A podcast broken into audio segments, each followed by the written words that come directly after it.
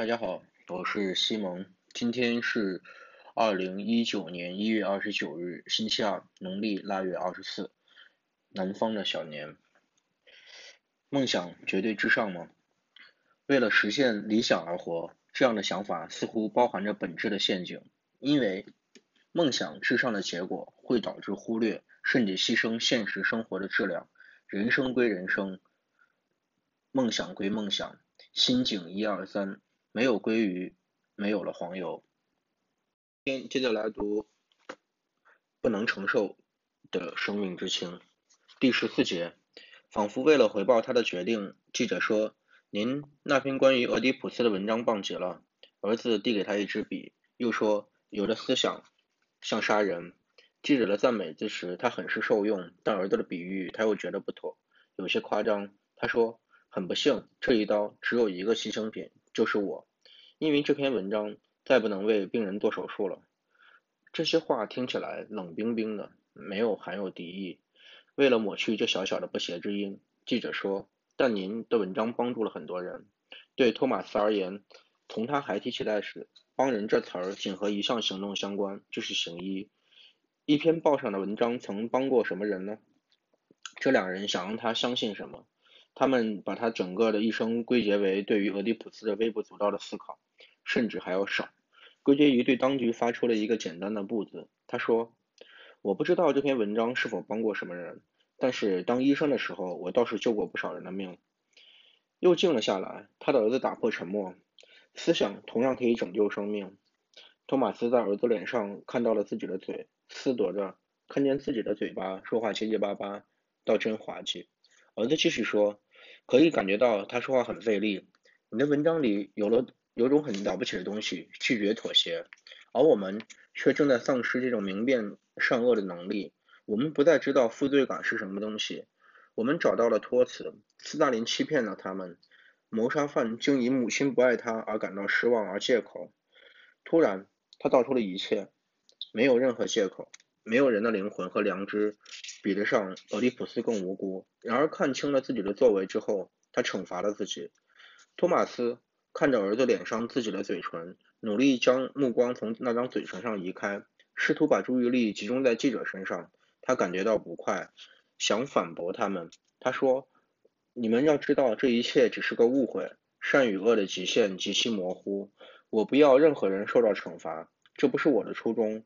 惩罚一个不知。”道自己做了什么的人是野蛮行径。俄狄浦斯的神话很美，然而以这种方式运用它，他还想再说些什么，但他想起他的话有可能被录下来。他没有丝毫野心被几个世纪或者历史学家援引，他倒也害怕被警察援引，因为警察要求他们恰恰是对这篇文章的谴责。他不乐意警察听到他亲口说出来。他知道，在这个国家里说出的每一句话。都可能被某一天拿去广播。他闭上了嘴。是什么令您改变了主意？记者问。我倒是在想，究竟是什么让我写了这篇文章？托马斯说。他立刻回想起来。他就像一个被砌在篮子里的孩子，顺流飘到他的床榻之岸。是的，就是因为这个，他找来那本书，重温了罗穆洛斯、摩西和俄狄浦斯的故事。突然，他出现了。他看到他在他面前怀搂着被红围巾包着的乌鸦，这个形象令他为之一振。这个形象的出现是在来告诉他，特蕾莎还活着，此时此刻和他在同一个城市里。除此以外，其他都不重要。记者打破了沉默。我理解您，大夫。我同样不喜欢惩罚别人，但是我们要的不是惩罚，而是免去惩罚。我知道，托马斯说。他知道这几秒钟以后，他可能会做出一项举动。这个举动或许称得上慷慨，但可以肯定毫无用处。这一举动就个人而言还令他不快。他还说：“这你有责任签名。”责任？儿子向他提出责任，这是他听到最糟糕的词。特蕾莎双臂搂着乌鸦的形象再次出现他眼前。他想起来，他告诉他，昨天晚上一个警察来酒吧纠缠他，他的手开始颤抖。他也老了。他什么都不在乎，只在乎他。他六次偶然的结果。他是主任坐骨神经痛生出的花朵。他是所有的为什么这样的对立面。他是唯一真正在乎的东西。为何还考虑要不要签字？他所有的决定仅依据一个标准：不不做任何可能伤害特蕾莎的事情。托马斯不能拯救政治犯，但可以令特蕾莎幸福。不，就连这个他也做不到。但是如果在请愿书上签了字，他几乎可以肯定，警察骚扰他的次数还会更多，他的手会抖得更厉害。他说：“挖出被活埋的乌鸦，比向主席递交请愿书重要的多。”他知道这话令人费解，但自己深感满足。他感到一阵醉意向他袭来，突如其来，出乎意料。在向妻子宣布自己不再看到他和他儿子那一天，他体验到同样黑色的醉意。在往信箱里投下那封宣布放弃行医的信件的时候，他也同样感觉到了黑色的惧意。他完全不能肯定自己做的是对的，但可以肯定做了自己想做的。很抱歉，他说：“我不签字。”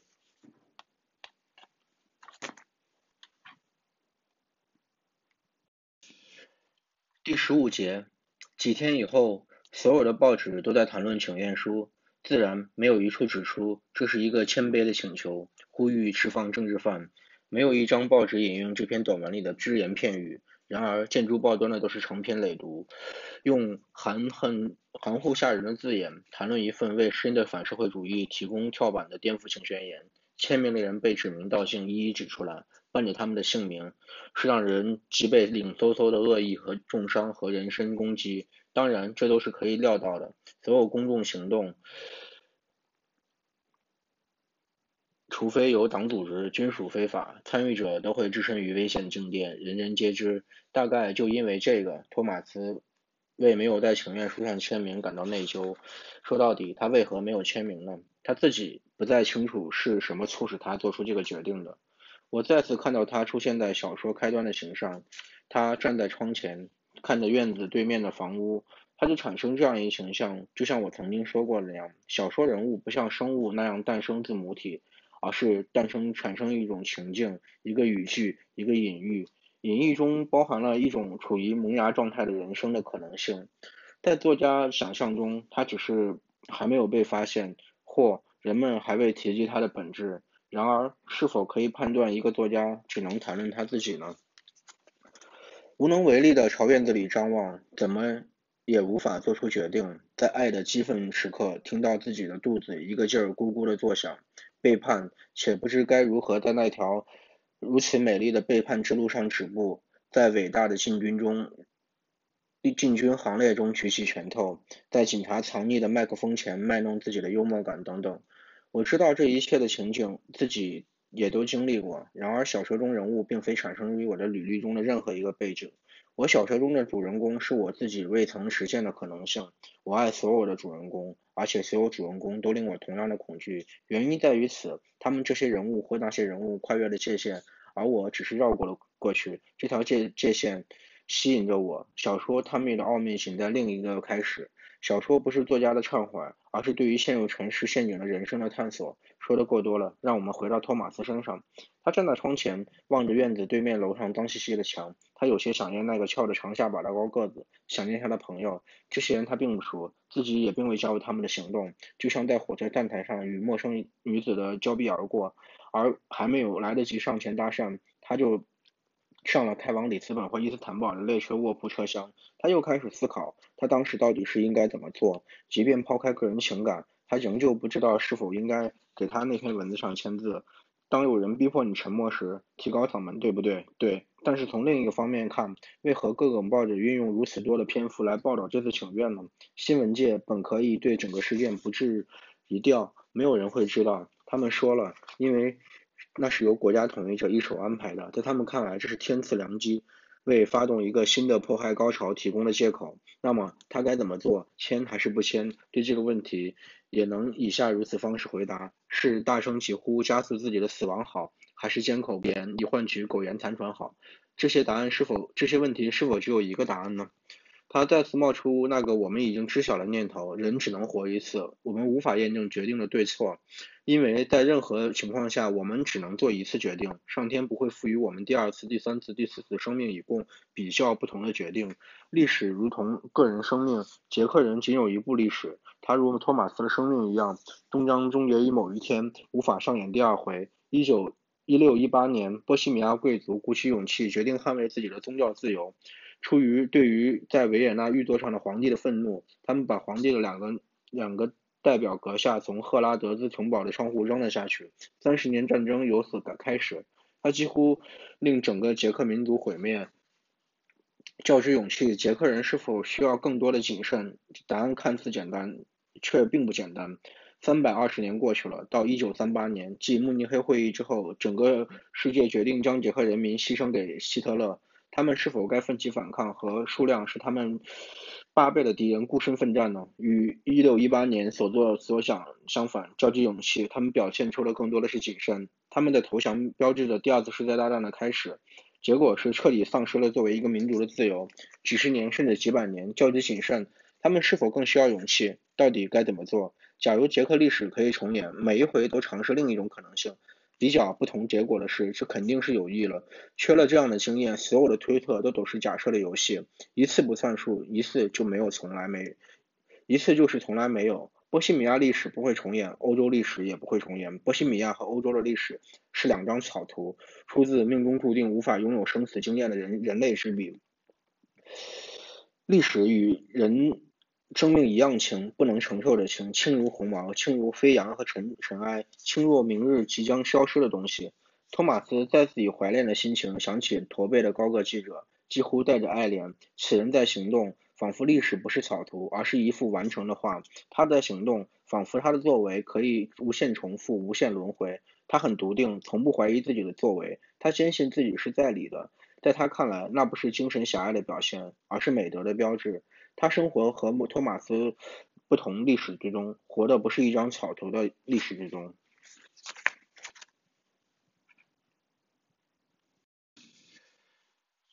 第十六节，过了不久，他又在思考，为进一步说明上一章的问题，我在此照录：假设在宇宙中存在同样一个星球，在那里人第二次来到世界上。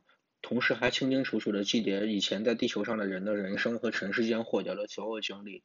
或许还存在着另一个星球，在那里人们可以第三次来到世上，带着前两次活过的人生经验。或许还有许多许多多这样的星球，在那里人类可以不断的重生，每一次重生都会提高一个层次，日臻成熟。这就是托马斯心目中的永恒轮回。我们这些在地球。的上的人对于其他星球上的人有可能发生一切，当然只有十分模糊的想法。人会更聪明一些吗？成熟之境对人来说是不是唾手可得？人能通过不断重生得此境界吗？只有在这种乌托邦式的前景中，悲观和乐观的概念才具有一定意义。凡认为人类历史在五星五号星球上变得不那么血腥的，都为为乐观主义者；凡不这样认为的，为悲观主义者。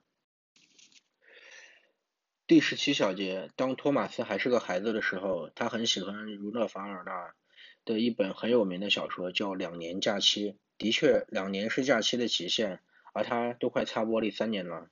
这几个星期里，他感到开始有些体力不支，还发现性欲丝毫没有丧失，只需发挥力量的极限就可以占有女人。一天，他他想下午安排一个幽会。但像有时候会发生的事情那样，没有一个女朋友给他打电话。这个下午有可能要独自一个人度过了，他为此深为失望。于是他打了十来个电话给一个年轻姑娘，一个很迷人的学戏剧的女大学生。南斯拉夫某处裸体海滩的日光浴给她的皮肤镀上了引以为傲的褐色，皮肤均匀的好像她被串在铁铁锨在精密的机动烧烤装置上。慢慢旋转烤过，每一个每到一个商场干活，他都会给他打个电话，但纯属徒劳。快四点的时候，他刚干完了一圈一圈要回办公室交给签过的工单，突然听到一个陌生女人在布拉格市中心的一条街上喊他，他朝他笑着说：“大夫，你都藏到哪去了？”我连您的影子都看不到。托马斯竭力回想在哪儿见过他，是他以前的一个病人吗？看他的样子，好像他们曾是很亲密的朋友。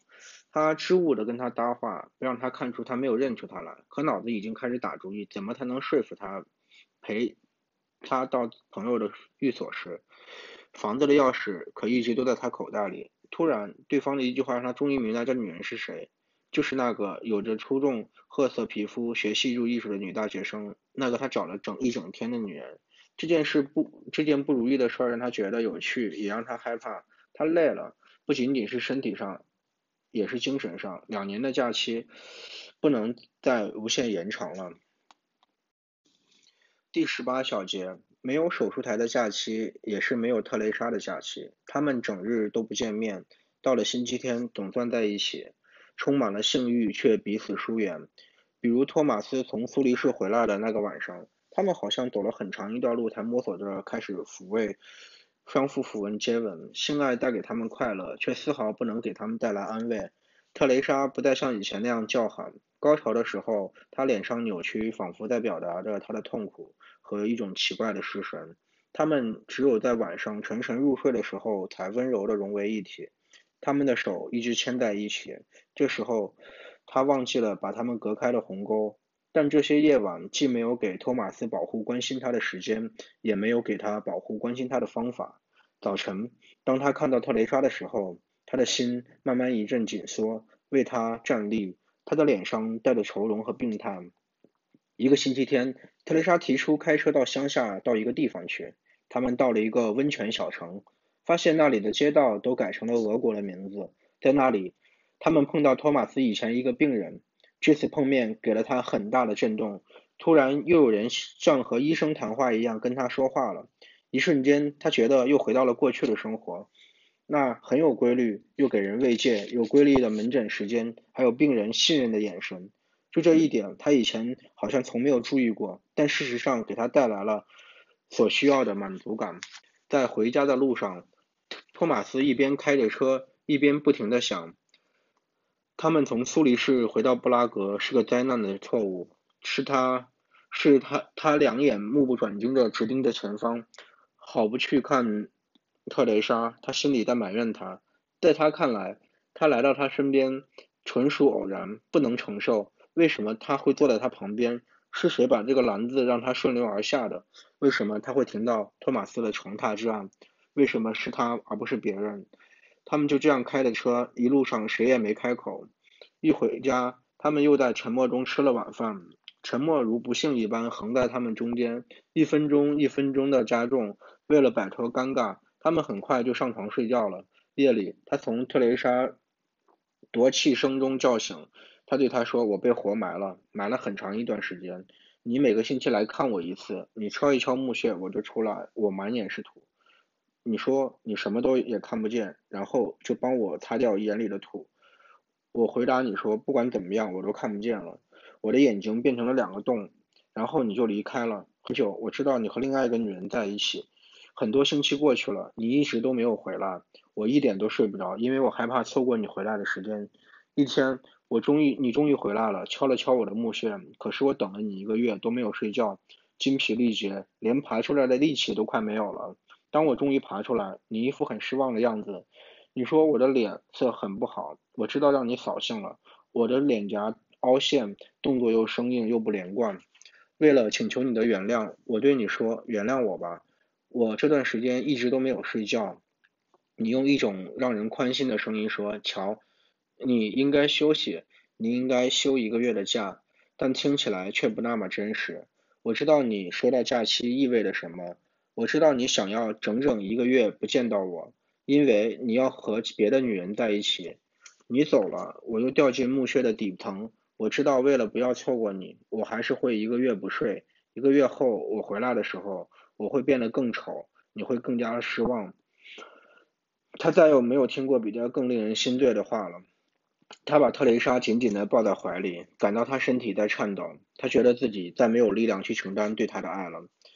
地球可能因炸弹爆炸而晃动，祖国每天都可能被新的入侵者洗劫，小区的居民都可能被一个个行刑队带走。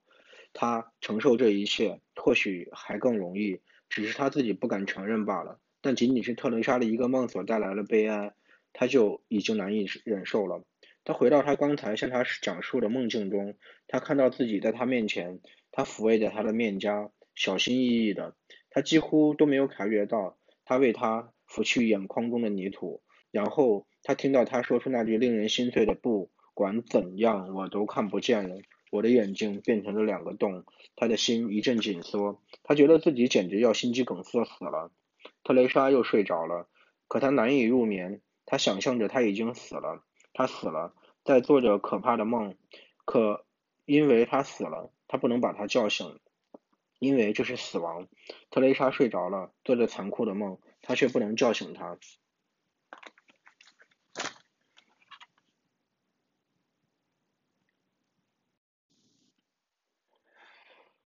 第十九节，自俄军占领托马斯的国家五年来，布拉格发生了很大的变化。托马斯在街上遇到了再也不是原来的那些人，他一半的朋友都移民走了，留下的当中也有一半都死了。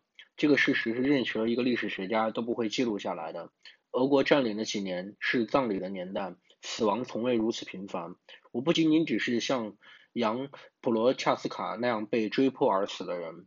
广播每天都在播放着杨普罗恰斯卡的私人谈话录音。十五天后，他就住了院。他的身体无无疑已小心潜伏了一段时间的癌细胞，像玫瑰开放一样扩散到全身。手术的在警方的监视下进行。当他们确认这个小说家已经没救了，也就对他失去了兴趣，让他死在了妻子的怀里。但死亡的降临到了那些没有直接受到迫害的人的身上，绝望擒住了整个国家，控制并拖垮了一个个肉体，一直渗透到灵魂。一些人拼命的逃避当权者的宠幸，当权者想以荣誉困住他们，逼迫他们公开场合露面，不离新当权者左右。诗人弗朗齐谢克·赫鲁宾就是这样，为了逃避党的关爱。而死，他竭尽全力，一直躲避文化部部长，还是在棺材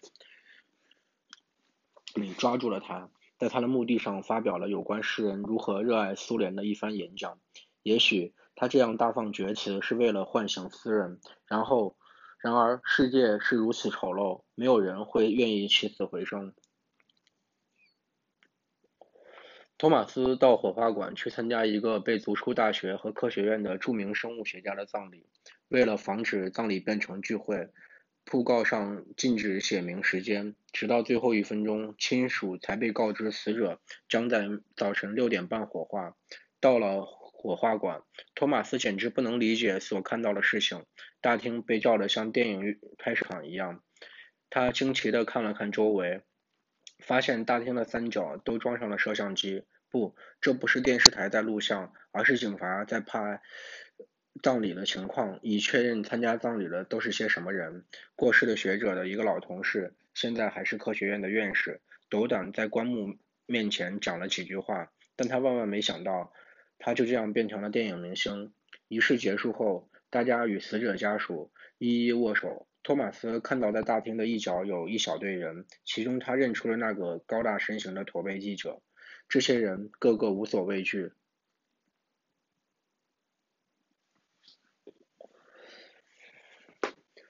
当然，他们之间被一种伟大的友情相互维系着。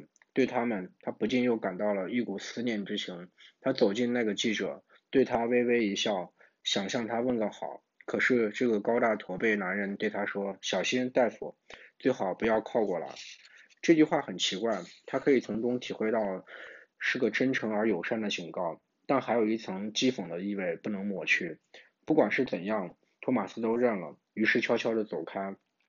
他像是在火车站遇到了一个陌生的美女，他正要登上一个快车的卧铺车厢，当他正想要表对她表达爱慕之意的时候，这个美人伸出一只手手指放在他的嘴唇上，不让他说话。第二十节下午。他又一次有趣的相遇。他正在一个擦鞋店的橱窗玻璃，一个还算年轻的人在他两步远的地方停了下来。这个男人侧下身看橱窗里的价格标签，全都涨价。托马斯说，手里仍然拿着海绵擦车的玻璃。这个男人转过身，原来是托马斯在医院的一个同事，我称之为 S。一想到托马斯曾写过自我批评，他就感到气愤，但却始终带着微笑。碰到碰到他让托马斯很高兴，但他在同事的眼神中抓住了一种不舒服的惊诧表情。最近怎么样？S 问道。还没有想好怎么回答，托马斯就意识到 S 对自己的提问很难为情。一个仍在从事原来职业的医生，却对如今在擦玻璃的医生问最近怎么样，这显然是愚蠢的。过得不能再好了。托马斯用世上最开心的语气回答道，以减轻 S 的尴尬。但他马上意识，他虽然这样子说，可这句“好的不能再好了”却被却却可能会被理解成一种苦涩的讽刺。因此，他又补了一句：“医院里有什么新鲜事儿吗？”“什么都没有，一切正常。”S 回答道。即使这个尽尽量想做到完全中性的回答，也极为不恰当。每个人都知道，也都知道，别人也知道。当两个医生中一个去擦玻璃了，一切又怎么可能正常呢？主任怎么样了？托马斯询问道。你没有看到他吗？S 问道。没有。托马斯说。这是真的。自从他离开医院以后，他再也没有见过主任。尽管他们曾是优秀的合作伙伴，几乎把对方当作朋友看待。不管他们怎么说，刚才他那句“没”字中间。有着些许的悲哀。托马斯猜想 S 一定怪他不该提这个问题，因为 S 自己就像主人一样，从未打探过托马斯的消息，关心他需要些什么。这两个旧同事之间的谈话变得无法进行下去，即使这两个人，尤其是托马斯，对此感到恼怒。他并没有因为他的同事们忘记了他而心存怨恨。他原本很想马上向这位年轻的医生解释清楚，他想对他说。不要一副尴尬的样子。你们没有设法和我联系，这很正常，完全在理。不要把这个放在心上。我很高兴见到你。但即使是这些话，他也不敢说出口，因为到现在为止，他说的话没有一句反映了他本来的意思。如果他说出来了，他的老同事也可能怀疑这原本真诚的话后面隐藏着讥讽。不好意思，S 终于开口了。我有急事，他向托马斯伸出手。我会给你打电话的。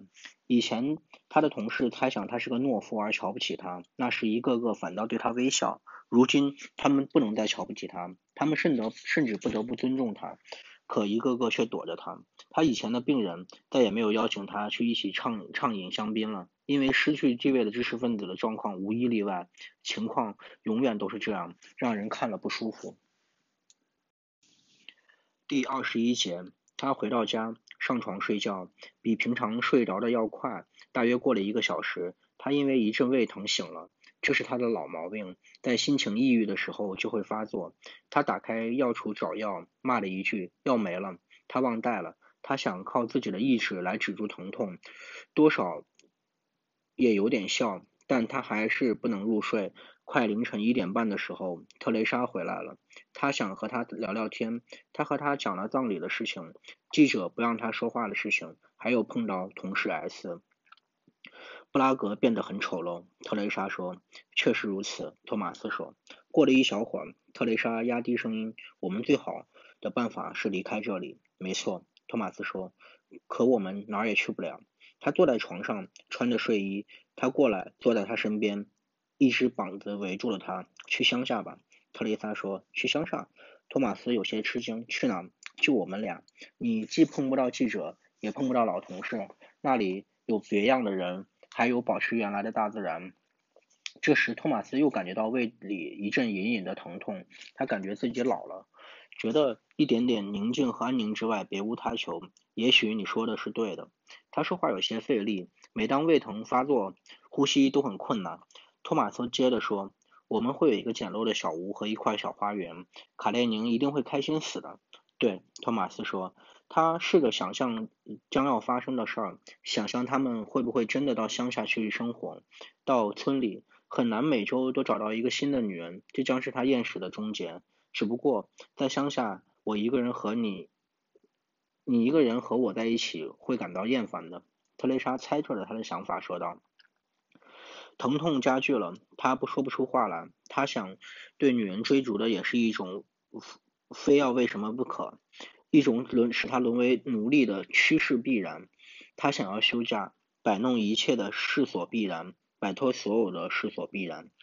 然而，他如果他可以永远告别医院手术台，他为什么就不能告别这个世界的手术台呢？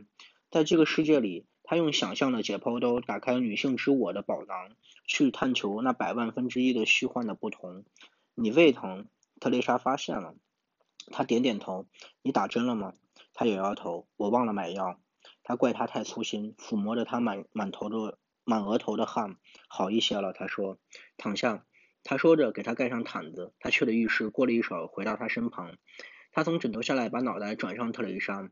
他惊诧极了。特蕾莎眼眼里流出了一股让人不可承受的悲哀神色。他说：“特蕾莎，你听着，你怎么了？你这阵子很奇怪。我感觉到。”我看得出来，他摇了摇头，没什么，什么都没有。不要否认，和以前一样。他说，和以前一样。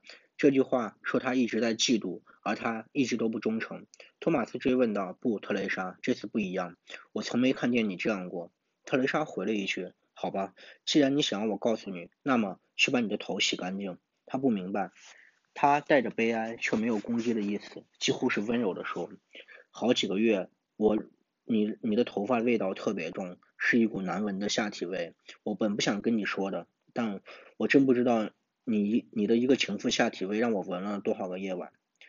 听到这番话，开始胃痉挛了，这令人绝望。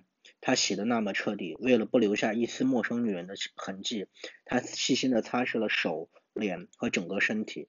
在别的女人的浴室里，他从来不用他们的香皂，他总带着自己的马赛牌香皂，可他却忘了头发。不，头发，他从来都没有想到过。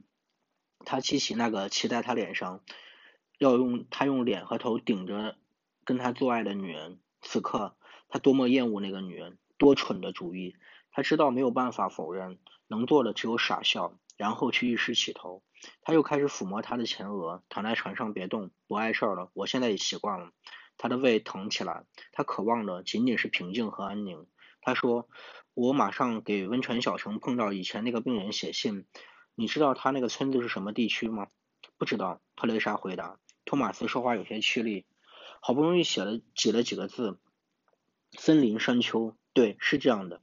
让我们离开这里吧。现在不要谈。他一直抚摸着他的前额。他们就这样靠在一起躺着，什么也没有再说。疼痛慢慢退去。不一会儿，他们都睡着了。第二十二节，他半夜醒来，惊奇的发现自己做了好几个春梦。他只能清楚的记得最后一个梦了：一个身材高大的女人赤身裸体在泳池里游泳，比他足足高大了五倍。她的小腹上长满了浓密的毛，从腿间一直到肚脐。他在岸上观察着她，非常兴奋。他因为痉挛而虚弱的身体怎么会兴奋起来呢？他怎么会因为看到这样一个女人就兴奋呢？如果他醒着，这个女人只会叫到叫到他倒胃口。他心里想，大脑的时钟结构应该有两个转向相反的齿轮，一个负责视觉，另一个负责身体反应。一个齿轮刻着女人裸体的印象，卡在相反的齿轮上，而这个齿轮记录着勃起的命令。如果一个齿轮因为这样或那样的原因跳了一个槽，让负责兴奋那个齿和记着。正在飞翔燕子的影像时发生了关系，就这样看到燕子，阴茎就会勃起。另外，他对睡眠这门学科有所了解，他的一个同事是这方面的专家。这个同事证实说，一个男人做梦时总是处于勃起状态，不管做的是什么样的梦。勃起和裸体女人的联系只不过是造物主在千万种可能性中选择了一个调节方式，以校正大脑的时钟结构。所有一切与爱情又有什么共同点呢？没有。托马斯脑里的一个齿轮跳了一个槽，结果他只会在看到燕子时候兴奋。那么这一点没有改变他对特蕾莎的爱情。如果兴奋是造物主用于取乐的一个机制，相反，爱情则属于我们。我们凭借着对造物主的控制，爱情就是我们的自由。爱情超越了非如此不可。但也不是这样，也不全是真的。即使爱情不是产生于性欲的时钟结构，不是造物主想象的用来消遣的东西，它仍然和他们两者有着联系。正如剧中钟摆上坐着赤身裸体的娇嫩女人，托马斯想，把爱和性联系在一起，那真是造物主的一个奇怪极了的主意。他又想，把爱情从愚蠢的性欲中解救出来的唯一方法，应该是另一种方式调节我们大脑里的时钟，让我们看到燕子的时候兴奋。带着这一美妙的想法，他昏昏入睡，在入睡的边缘，因模糊的视觉而变得魔幻的空间里，他突然肯定。自己刚刚揭开了所有的谜底，发现了奥秘所在，找到了新的乌托邦，找到了天堂。一个人在看到燕子时才会勃起的世界，在那里，他可以爱着特蕾莎，而不被性欲冲昏头脑。他又睡着了。第二十三节，他置身于一个半裸女人中间，他们围着他旋转，他感到很疲倦。为了躲开他们。他打开了通向隔壁房间的门，看到前面有一个年轻姑娘躺在长沙发上，她也是半裸着，只穿了条三角裤。她侧躺着，上身由臂臂肘撑着。他微笑着看着他，就好像知道他会来。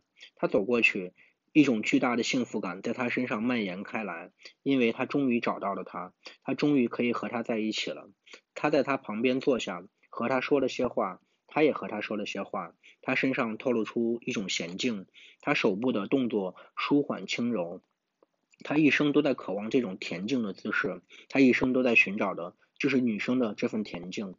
但就在这时，他从熟睡中滑落到半清醒的状态，他进入了这这个非如此不可的领地。他睡不着，却清醒不过来。他绝望的发现这个女人消失了，心想：天哪，我不能失去她。他竭尽全力去回想在何处碰到她的，和她一起经历过什么。既然这么熟悉，怎么会想不起来呢？他暗暗决定，一定要在第一时间给她打电话。但他马上颤抖了起来。他不能给她打电话，因为他想不起来她的名字。他怎么会把他如此熟悉的人的名字忘记了？紧接着，他差不多全醒了，睁开双眼，心里想：我在哪？对了，我在布拉格。这个女人是布拉格的吗？难道我们在别的地方遇到过？也许是在认识瑞瑞士认识她的吧。过了一段时间，他才明白他并不认识这个女人。她既不在苏黎世的，也不是布拉格的，她只是在梦里，而不在任何地方。他迷惑不解，起身坐到床边。特蕾莎在他身旁轻轻的呼吸着。他想，梦中那个年轻女人不像他生活中的任何一个女人。这个年轻女人对他来说那么熟悉，但实际上却完全不认识。但她正是他一直渴望的。如果有一天他找到了他个人的天堂，假设了这个天堂存在的话，他要和这个女人在那儿一起生活。他梦中那个年轻女人是他的爱情的非如此不可。他想起了柏拉图的《会影片》中著名的传说：以前人类是两性同体的，上帝把他们分为两半，从那时起，在两半。就开始的世界上游荡，相互寻找。爱情是我们对自己失去另一半的渴望。假定事情是这样的：我们每个人在世界上的某个角落都有着另一半。以前他和我们组成了一个共同体。托马斯的另一半就是他遇见了那个年轻女人，但没有人会找到自己的另一半。代替另一半呢是别人放在篮子里顺流漂流送给他的特蕾莎。可如果以后他真遇到了那个女人呢？遇到了那个自己的另一半呢？他会选谁？是在篮子里捡起的女人，还是柏拉图传说中的女人？他想象着他和梦中的女人生活在一个理想世界。特蕾莎在别墅开打开的窗子下路过，她孤身一人停在人行道上，远远的向他投来无限悲哀的目光，而他则不能承受这样的目光。又一次，他在自己的内心感到特蕾莎的痛苦；又一次，他成为同情的俘虏，堕入特蕾莎的灵魂。他从窗口跳下去，但特蕾莎苦涩地对他说：“他只需待到他觉得幸福的地方。他一举一动又生硬又不连贯，总是让他讨厌，总让他扫兴。他一把抓住他紧张的双手，紧紧地握在他的手里，让他平静下来。他知道自己已经随时准备离开他幸福的家，随时准备离开与梦中的年轻姑娘一起生活的天堂。他要背叛爱情的非如此不可，跟着特蕾莎，跟着这个源于六次滑稽的偶然的女人走。”坐在床上，他看着熟睡他身旁的女人，他在梦中紧握着她的手，他感到对她怀有一种难以表达的爱。这时候他可能睡得很浅，因为他睁开了眼睛，目光落在他的身上，一脸惊恐。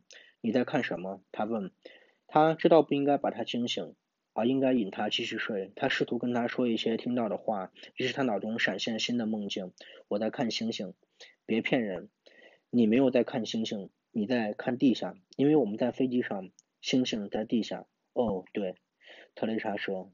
他把托马斯的手抓得更紧了，又睡着了。托马斯知道，此时特蕾莎正在一架飞得高高的、飞在星星上面的飞机里，透过舷舷窗往外看。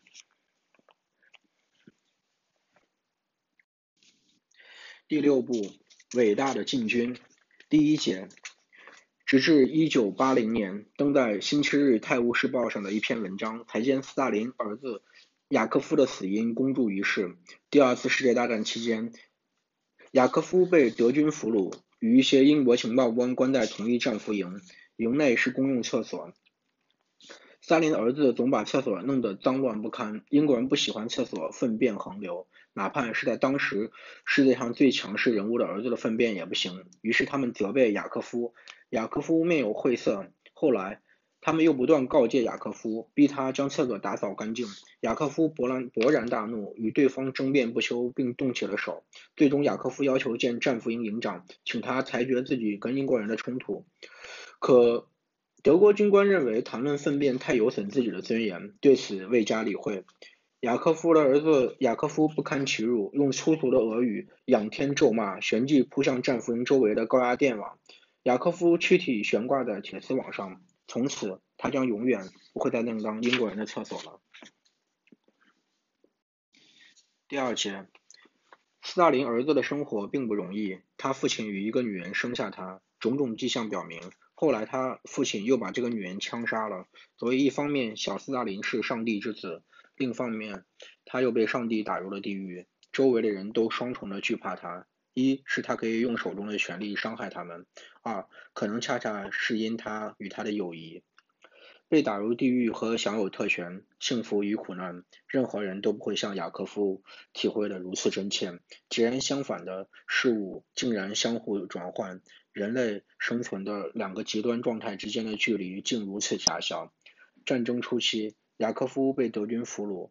他对某国人难以理解的谨小慎微一直有着本能的反感，可他恰恰却让却与这个国家的俘虏关押在一起，而这些人咒骂他肮脏。他双肩承载的是人们所能想象的最高级别的戏剧，他怎么能容忍自己的粪便，而非因为高贵的事情而遭人责难呢？最高雅的戏剧和最粗俗的境遇，竟让人如此目目眩目头晕目眩的接近吗？令人头晕目眩的接近是过于接近，而使人头晕目眩吗？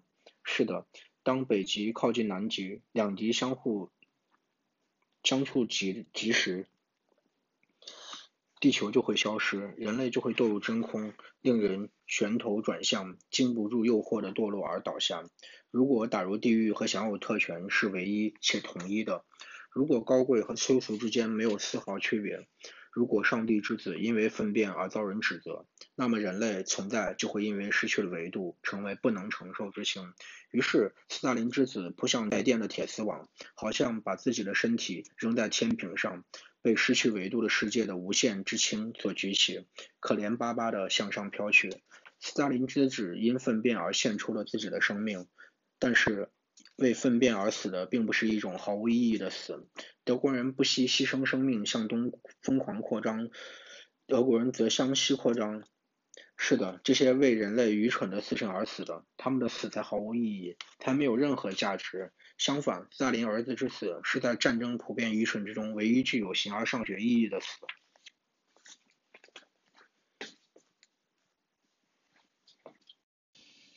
第三节。孩提时代，我常翻阅儿童版的旧约，上面的插图是古斯塔夫多雷的插画。在书里，我看见上帝高居云端，那是一个长着两只眼睛、一个鼻子还拖着长长白胡子的老人。我常想，既然长着一张嘴，那么他们应该吃东西；既然吃东西，他必然会有肠子。我马上会被自己的想法吓坏了，因为我虽说出身一个可以说不信神的家庭，但是琢磨上帝是否有肠子，岂不是亵渎神明？小时候没有受过任何神学教育的启蒙，但那时我已经基本能够辨识懂大便和上帝之间是不可能掺和在一起的。所以，基督教人类学关于人类是按照上帝的形象造的这基本伦理脆弱的不可信。要是人是按照上帝的形象造的，那么上帝就有肠子；要是上帝没有肠子，他就不是上帝。这两种说法只有一种是成立的。古老的诺斯替教派和五岁时我想清楚的感觉是这一点。二世纪，诺斯替派大师瓦朗瓦朗坦为了断这该死的问题，断言基督吃喝就是不排泄，粪便是比罪犯还尖锐的一个神神学问题。上帝给人类自由，因此可以断言上帝不该对人类种种的罪行负责，但是粪便的责任得出人类得由人类创造者独自来完全承担。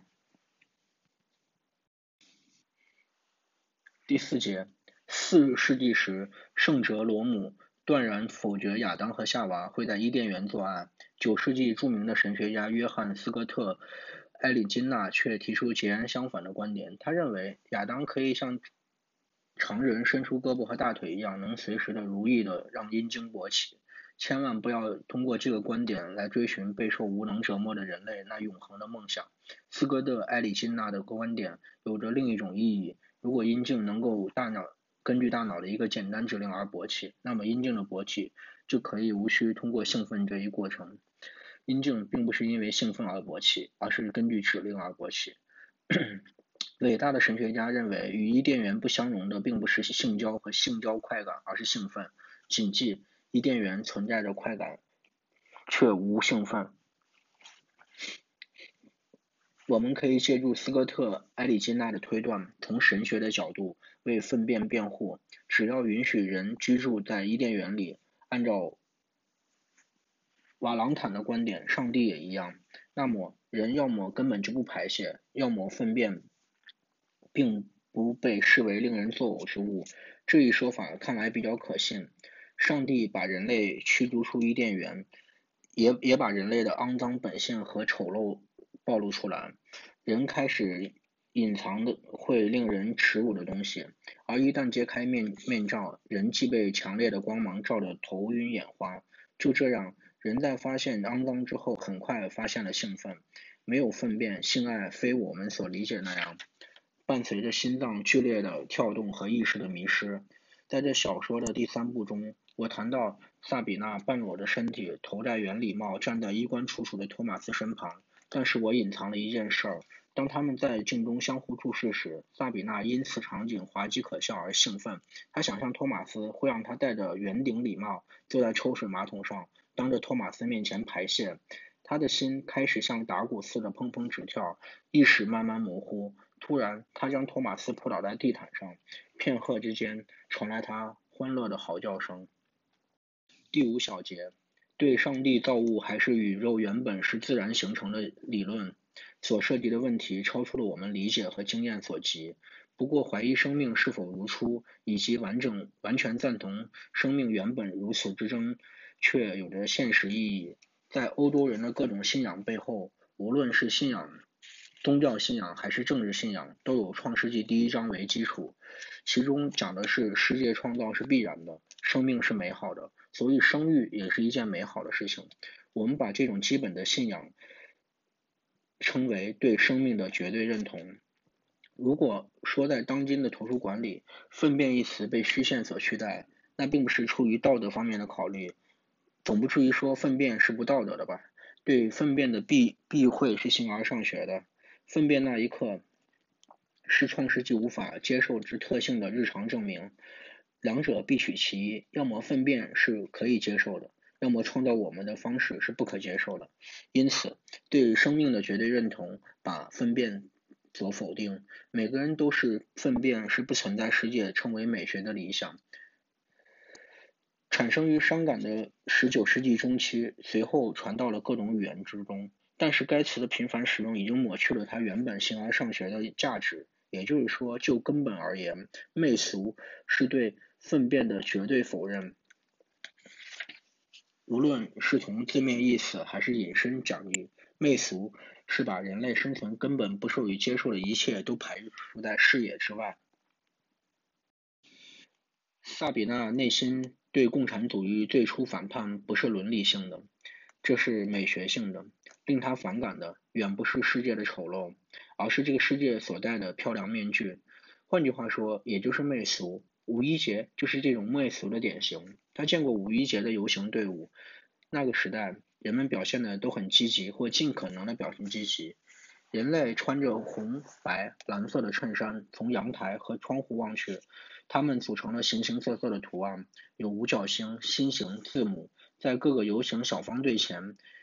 一支支小型乐队敲击着行进的节奏。游行队伍走进主席台那一刻，即使是最愁苦的人都马上露出了灿烂的笑容，好像要证明那是他们应有的喜悦，或者更确切的说，是要表达他们应有的赞同。这并非是一种简单对共产主义的政治认同，而是对生命应有的认同。五一节萃取的是对生命绝对认同这一深深的源泉。游行队伍中发出的心照不宣的口号，而不是“共产党万岁”，而是“生命万岁”。共产党政治之所以有力量、有计谋，就是夺取了这个口号。恰恰这一愚蠢的同一反复，驱使游行队伍中共产主义思想仍旧完全无动于衷的人们。第七节，十来年以后，他的朋友们中有一个美国参议员。一次，这个参议员带他乘着一辆宽敞的汽车兜风，四个男孩挤坐在车后座上。参议员把车一停，孩子马上跳下车，踏上大草坪，朝体育场跑去，因为那儿有一个人工溜冰场。参议员是仍然握着方向盘，以一种梦似的神态看着正在奔跑的四个小小的身影。他转头对萨比娜说：“看看他们。”他挥。他手一挥，画了一个圈，圈进了体育场、草坪和孩子，一边说：“我说这是这就是幸福。”这几个字并不仅仅是参议员面对奔跑的孩子和生长的青草而发出的快乐的感慨，同时，也是一个来自共产主义国家的女人所表达的理解，因为参议员认定，在他们的国家里，草不长，孩子也不奔跑。但在这一刻，萨比娜仿佛看到参议员站在布拉格的一个广场的主席台上，他脸上带着微笑，与共产党国家的领导人站在高高的主席台上对脚下的游行队伍同样微笑的民众发出的微笑一模一样。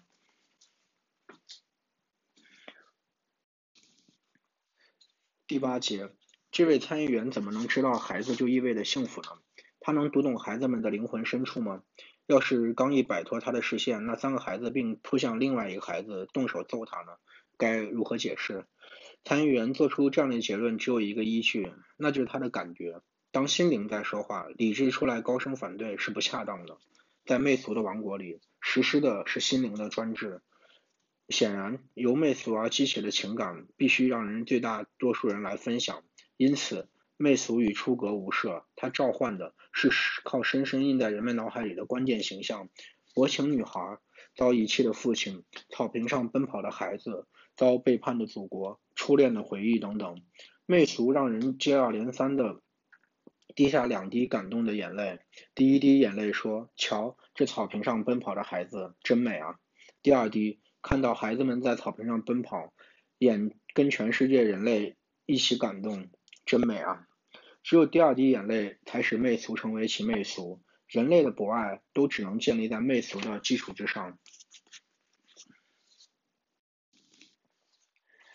地球小姐，没有人比政治家更深谙这一点。只要附近有一架照相机，一见到孩子，他就会跑过去，把他抱在怀里，亲他的脸蛋。媚俗就是所有政治家、所有政治运动的美学理想。有一个多种教派共存、多种势力相互抵消、相互制约的社会里，多少还可以摆脱媚俗的专制呢？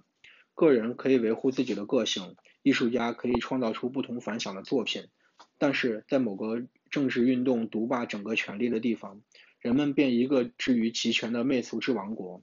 我说集权，那是因为有损于媚俗的一切，必将清除出生活。任何个人主义的表现，任何怀疑，任何嘲讽。甚至抛抛弃家庭的母亲，爱男人胜于爱女人的男人，都是有损媚俗的行为。因为这就威胁了那句神圣不可侵犯的口号：多生多育。从这一观点来看，所谓的古拉格可以被视为极权媚俗乱倒垃圾的化粪池。第十小节，第二次世界大战后的头十年是最可怕的斯大林恐怖时期。特蕾莎的父亲就是在这一时期为一点小事而被捕的。年仅十岁的特蕾莎被赶出家门。萨比娜时年二十，在美术学院学习。传授马克思主义课的老师对他的同学就社会主义艺术的前提做了一番解释。苏联社会已经相当发达了，社会的基本冲突已不是善与恶的冲突，而是善与最善的冲突。粪便只能在另一边存在，介于此，只有从外部。只有向某种液体粪便才能渗透出这个只有善与最善的世界。的确，在那个最可怕的年代里，苏联的电影充斥着共产主义国家各大影院。这些影片里处处表现出令人难以置信的淳朴。两个俄罗斯人之间所能产生的最严重的冲突，不过是爱情的冲突。他想象他已经不爱她了，他也想他不爱她了。末了，他们相互拥抱，幸福的泪水夺眶而出。对这些影片的习惯解释，如今是这样的：他们在描述一种共产主义理想，而当时共产主义理想要远远灰暗得多。这种阐释令萨比娜很反感，一想到苏联的媚俗世界会成为现实，而他又不得不生活呃生活其中，让他直出鸡皮疙瘩。他宁愿生活在现现实的制度下，哪怕有种种迫害。哪怕要在肉店上排排长长的队，在现实的世界里是可以生存的。理想世界一旦实现，在那个到处是愚蠢的笑脸的世界，他恐怕连一句话都说不出口。过不了一周，他就会因恐惧而死。在我看来，苏联的媚俗在萨比娜心中激起的情绪，很像特蕾莎在梦中的恐惧一样。在梦中，特蕾莎看见自己跟一群赤身裸体的女人围着泳池在走，被迫唱着欢快的歌曲。水面上漂浮着一具尸体。特蕾莎不能同任何一个女人讲一句或提一个问题。如果能，那么他所能听到的答复只是歌曲的下一段。他不能朝任何一个女人偷偷看一眼，否则其他女人会立即向那个站在泳池上方栏子的男人揭发他，让他开枪枪毙他。特蕾莎的梦揭揭露了媚俗的真正作用。媚俗是掩盖死亡的一道屏风。第十一节，在集权的媚俗之王国，总是先有答案并排除一切新问题，所以集权的魅族的真正对手就是爱发问的人。问题就像拆开装饰画布的刀，让人看到隐藏在其后的东西。萨比娜就是这样向特蕾莎解释这些油画的意义：前面是明明白白的谎言，后面则是引现出令人无法理解的真相。只是那些反对所谓集权体制的人，几乎不能用疑问与怀疑作为斗争的武器，因为他们也要拥有一一份坚信和简单化的真理来得到大多数人的理解，并感化他们整个的集体。一天，某一政治运动在德国举办，萨比娜的画展，萨比娜拿过目录，只见她的照片被画上了铁丝网状。翻开展览目录是他的履历，就像烈士与圣人的小传，美化过分。他经历过苦难与不公抗争，最后不得不放弃重重苦难的祖国，但继续斗争。最后一句话写道：“他用自己的话为自由而战。他提出抗议，但谁也不能理解他。怎么，共产主义迫害现代艺术难道不是事实吗？”他愤怒地回答道：“我的敌人并不是共产主义，而是媚俗。”在这之后，他给自己的生平蒙上了神秘色彩。后来，等他回到了美国，他想到想方设法，几乎不让人知道他是捷克人。人们总想以生活的，总想以自己的生活知道媚俗，要摆脱他，得付出多少艰辛，令人绝望。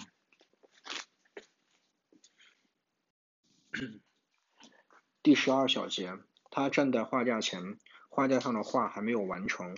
一位老者坐在他身后的椅子上，注视着他所画的每一笔。随后，他看一眼手表，说：“我该，我想我该吃饭了。”他放下调色板，到洗手间梳洗一番。老人站起来，弯腰拿起靠在桌子旁的手杖。画室的门正对着一个草坪。夜幕降临了。画室对面二十米处是栋白色的木房，一楼的窗子里闪着灯光，萨比娜看到夕阳亮闪闪的那两扇窗子，不禁心生感动。她说过，媚俗是自己一生的敌人，但是她在内心深处难道就不媚俗吗？她的媚俗就是看到宁静、温馨、和谐的家，母中家中母亲慈祥温柔，父亲充满智慧。父母去世后，她头脑中就发生过这一形象。由于她生活的经历与这美丽的梦想相去甚远，对于这一形象的。魅力倍加敏感。每当在家中，他感伤画面中看到薄情的少女紧紧搂住他遭遗弃的父亲，看到暮色苍茫中幸福人家闪亮的窗户时，他不止一次感到双眼被泪水打湿。他在纽约结识了这位老者，他富有，喜欢画，与同龄妻子生活在一间乡间别墅，别墅对面是一个旧马棚，他把它画改成了画室，邀请萨比娜来作画。此后。他整天待在画室里看萨比娜一笔笔的作画。此刻，三人正在一处用餐。老妇人称萨比娜为“我可爱的女儿”，但从表面看来，却恰恰相反。萨比娜坐在那里，好像一个与膝上两个孩子玩耍的母亲。他们崇拜他，只要他想要什么，他们就时刻的听他吩咐。在步入老龄之地，他难道终于找回了年幼时被夺去生命的父母吗？要不，虽终身未育，他此时却想拥有自己的孩子。他清醒的知道，这不过是一种幻觉而已。他只不过是在对这对可爱的老人家的一个短暂停留。老先生重病在身，如果他不在了，老妇人就会去加拿大的儿子家中。萨比娜又会重新踏上背叛之路。在他心灵深处，在不能承受生命之轻中，不时奏响那首荒谬但伤感的歌曲，向人诉说，在两扇闪亮的窗户后。生生活着一个幸福的人家，这首歌令他感动，但他对自己的这份感动并不当真。他十分清楚，这首歌只不过是一个美丽的谎言。在媚俗被当作谎言的情况下，媚俗必将处于非媚俗的境地。媚俗一旦失去其专横的权利，它就将像人类任何一个弱点一样令人心动。因为我们中没有一个是超人，不可能完全摆脱媚俗，不管我们心中对它如何藐视。媚俗总是人类境况的组成部分。